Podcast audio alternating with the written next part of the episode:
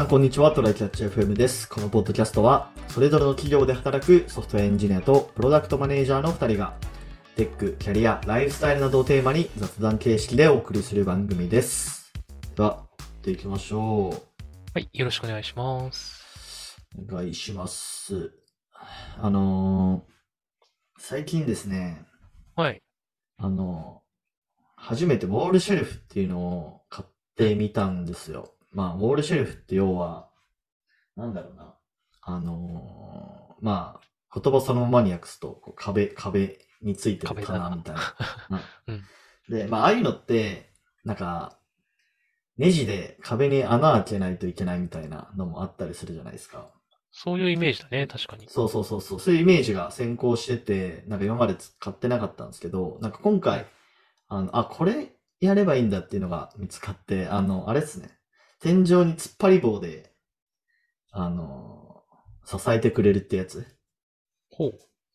わかるあの、床から天井まで、こう突っ張り棒2本、うんうん。 60センチ幅くらいでこう立てて、はいはいで、そはい。の突っ張り棒に、こう、棚を、こう、アタッチするみたいな感じのものがあるんですけど、突っ張り棒になんか新たに壁みたいな、その枠をつけるわけじゃなくて、もう直接棚つける感じか。そうそうそうそう、ちょっとね、アマゾンで送りますわ。ちょっとそっち見てもらった方が分か最りや近すいそかれもしれにない。近いものをネットで見たような気がするけど、思い出せないな。えっとね、ちょっと今ね、ディスコードで送りますわ。ちなみに多分ね、僕はそれに似たようなことを実はやっていなくもないような感じはあって、あ、そうなんだ。あの、壁、天井と床で突っ張り棒をするじゃん。で、はいはい。そこに引っ掛ける場所があって、僕はロードバイクをそこに引っ掛けてるんですよね。ええー、そうなんだ。またおしゃれな。あの、 室内で、あの、その下にクロスバイクを置くんだよね。で、なるそほどれねによって、あの、1台分の、こう、面積で2台分室内に置けるはいはいはいはいっていうことをやってるんですよ。あー、なるほど。なるほど、なるほど。こういう、そうそうそう今、ちょっと、リンクは、あの、後で貼っておいてもらって、みんなも見てもらうとして、はい、はいウォールシェルフ理解しました。お願いしました。そうそうそうそう。これまあ結構、使い勝手良くて、うんまあ、。何がいいかって、まあ、まず普通にやっぱ、まあ、ウォールシェルフ特有のあれだけど、その、床の、その、なんだろうな、こう、面積を節約できるっていう。まあそ普うだ通ねになんかね、うん、立体の棚とか買っちゃうとさ、まあ、それゆもちろん床に置かないといけないから、そこにこう、うん埃が溜まっちゃうみたいな問題はあるんで、そうだね。まあなんか角っこのとことかね、埃溜まってくし、そうそうそうそう。上も埃溜まってても掃除するの見づらいしとか、いろいろあるけど、うんうんうんこれだとね、そういうこともないね。そう。で、これなんか僕が買ったやつなんかその下の部分がハンガーみたいな感じになってて。はいはい。で、なんかね、今までその、まあ冬とかになったらこう、上着を着るじゃないですか。うん。で、それをいちいちクローゼットになんか毎日片付けるのがだるくて、はいはい。ちょうどいい場所がなかったんですよ。 なるほどね。うん。いつもなんか椅子のあの背もたれのところにかけてて、なんか微妙だなって思ってたのが、まあこれによって解決されたと。なるほど。結構うん、その、なんだ、天井に突っ張んないタイプもあるじゃん。キャスターついててコロコロっとなんか、この、あー。これごと移動するみたいな。はいはいはいはいそれと、なんか、あ、これ、あれじゃないこれの、送ってくれた Amazon のやつの、天井突っ張りラックの方の、ワードローブに近い感じ。このコロコロするのと、うんうん。あの、突っ張るのは、なんかどうやって選んだとかあるのコロコロするのってどどういうやつだちょっと見えてないんだけど。と、つ天井突っ張りラップのスタイルの方を選んで、うん写真の中の真ん中の下、ワードローブ 100W ってやつ。ワードローブ 100W。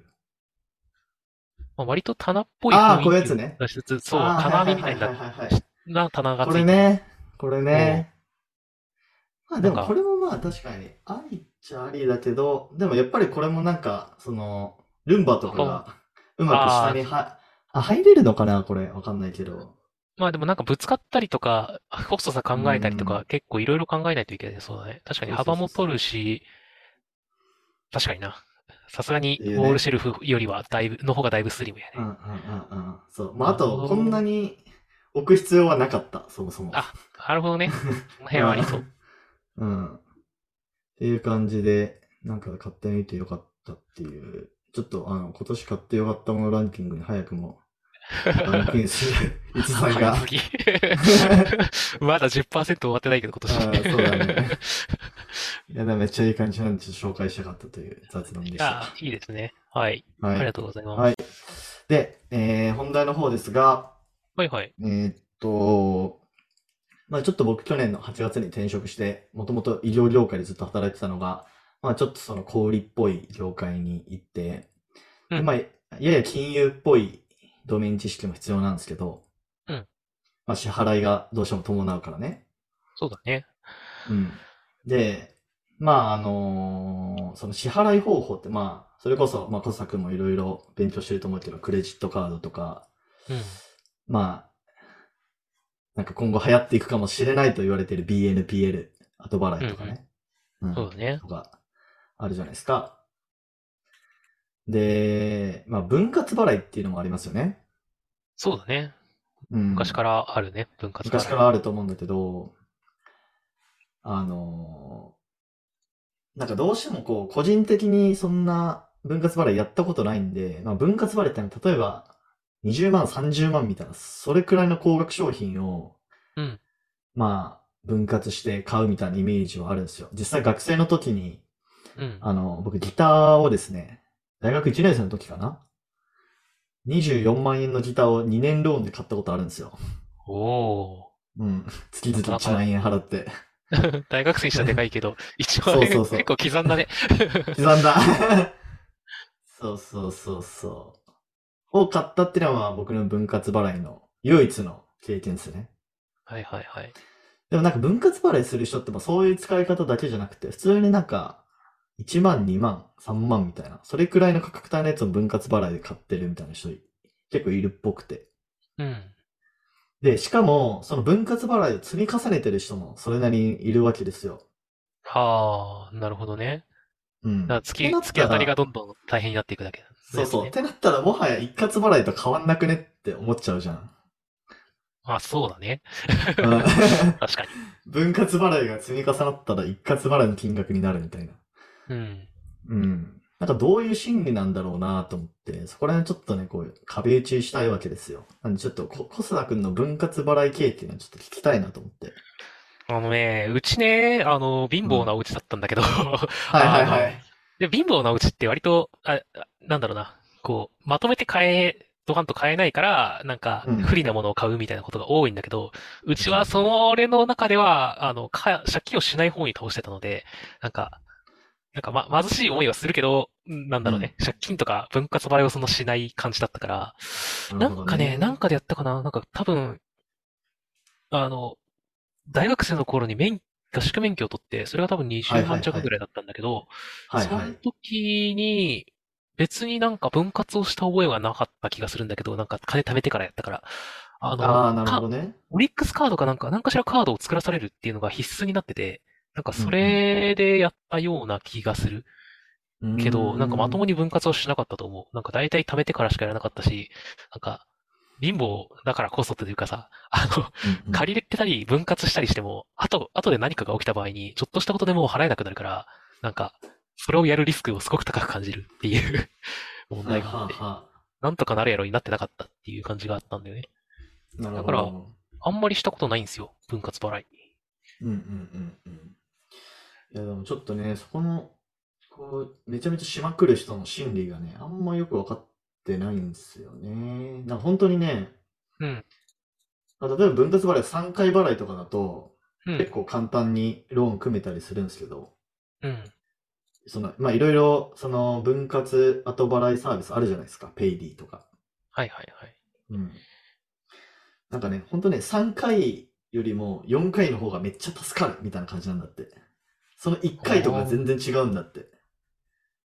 そうなんだね。うんまあ、あの、割とそれだけカツカツで生きてる人が多いっていう話、うん特に今はっていう話があるのかもしれないし、あの、ボーナス払いみたいなのってやっぱりあるから、なんうか、そういう時までは払えないけど早めに欲しいっていうのがやっぱりあるのもあるだろうし、単純に騙されてるのもあるだろうけど、 なんか、まあ、ただでも、3回より4回が大きいって言ってるってことはやっぱ、ちゃんと考えた上でやってるんだろうね。うん。いや、でもね、その話を聞いた人は、あの話を聞いた人っていうか、それを3回から4、3回より4回の方が断然嬉しいって言ってる人は、うん。なんか全然、 そういうなんか低所得みたいな感じじゃなくて、なんかその結構、それなりに所得のある人なんだよね。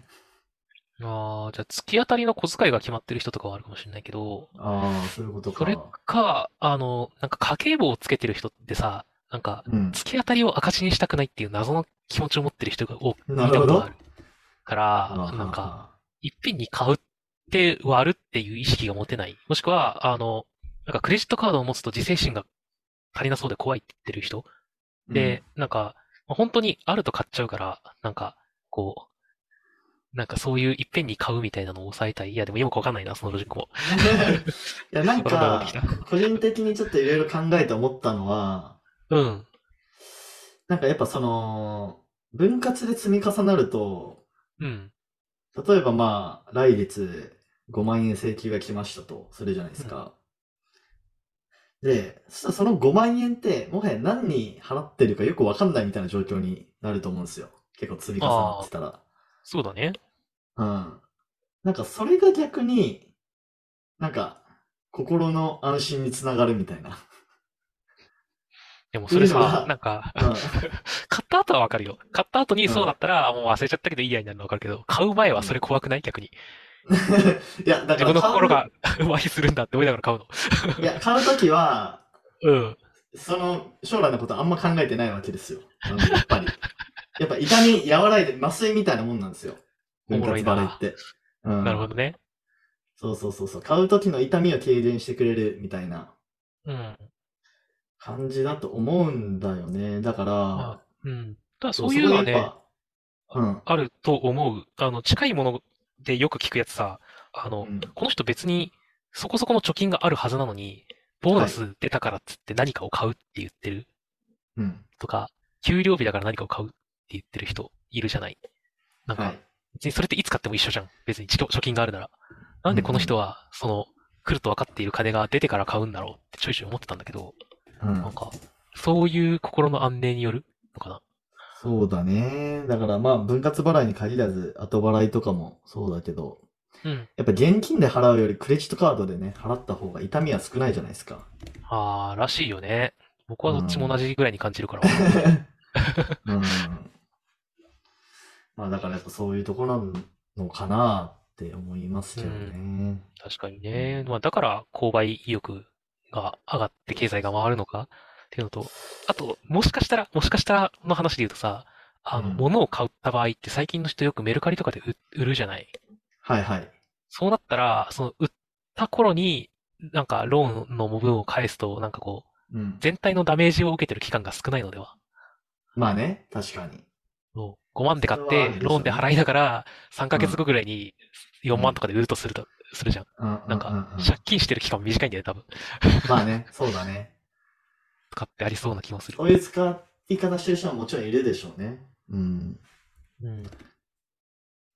そうか、そうか。まあでも実際そういう、こう、サービスを提供する側としては、うどうなんん。だろうね。ちょっとそこのこう、気持ちの整理というか、本当にユーザーのためになってるのかなっていうところは、気持ちの整理が難しいよね。そうだね。まあ、うん使わせようになるとどうしてもね、相反するよね。そうだよね。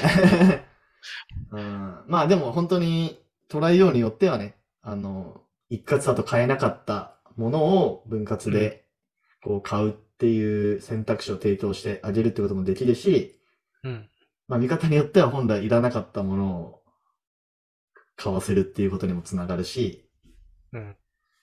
まあそのあたりはちょっそうと、だねうん、まあ、正しく認識をさせてあげる上でそうだね選択肢を提示するが綺麗ではある。けど、そうそうそう商売はそれ、そうとまでは言ってられない から、なんかあんまり深く説明はしないになっちゃうんだろうな。大体のところはうん。うんうんはい。まあそんな感じですね。うん。はい。はい。じゃあ、終わりましょうか。はい。はい。えー、ではこんな感じで、週2回のペースで配信しているので、もし面白いと思っていただけたら、Twitter のフォロー、ポッドキャストのレビューなど、ぜひお願いします。では、今回も聞いていただき、ありがとうございました。ありがとうございました。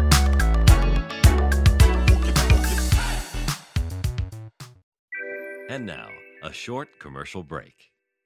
現在エンジニアの採用にお困りではないですか候補者とのマッチ率を高めたい辞退率を下げたいという課題がある場合ポッドキャストの活用がおすすめです音声だからこそ伝えられる深い情報で候補者の興味関心を高めることができます株式会社ピトパでは企業の採用広報に役立つポッドキャスト作りをサポートしています気になる方はカタカナでピトパと検索し X またはホームページのお問い合わせよりご連絡ください。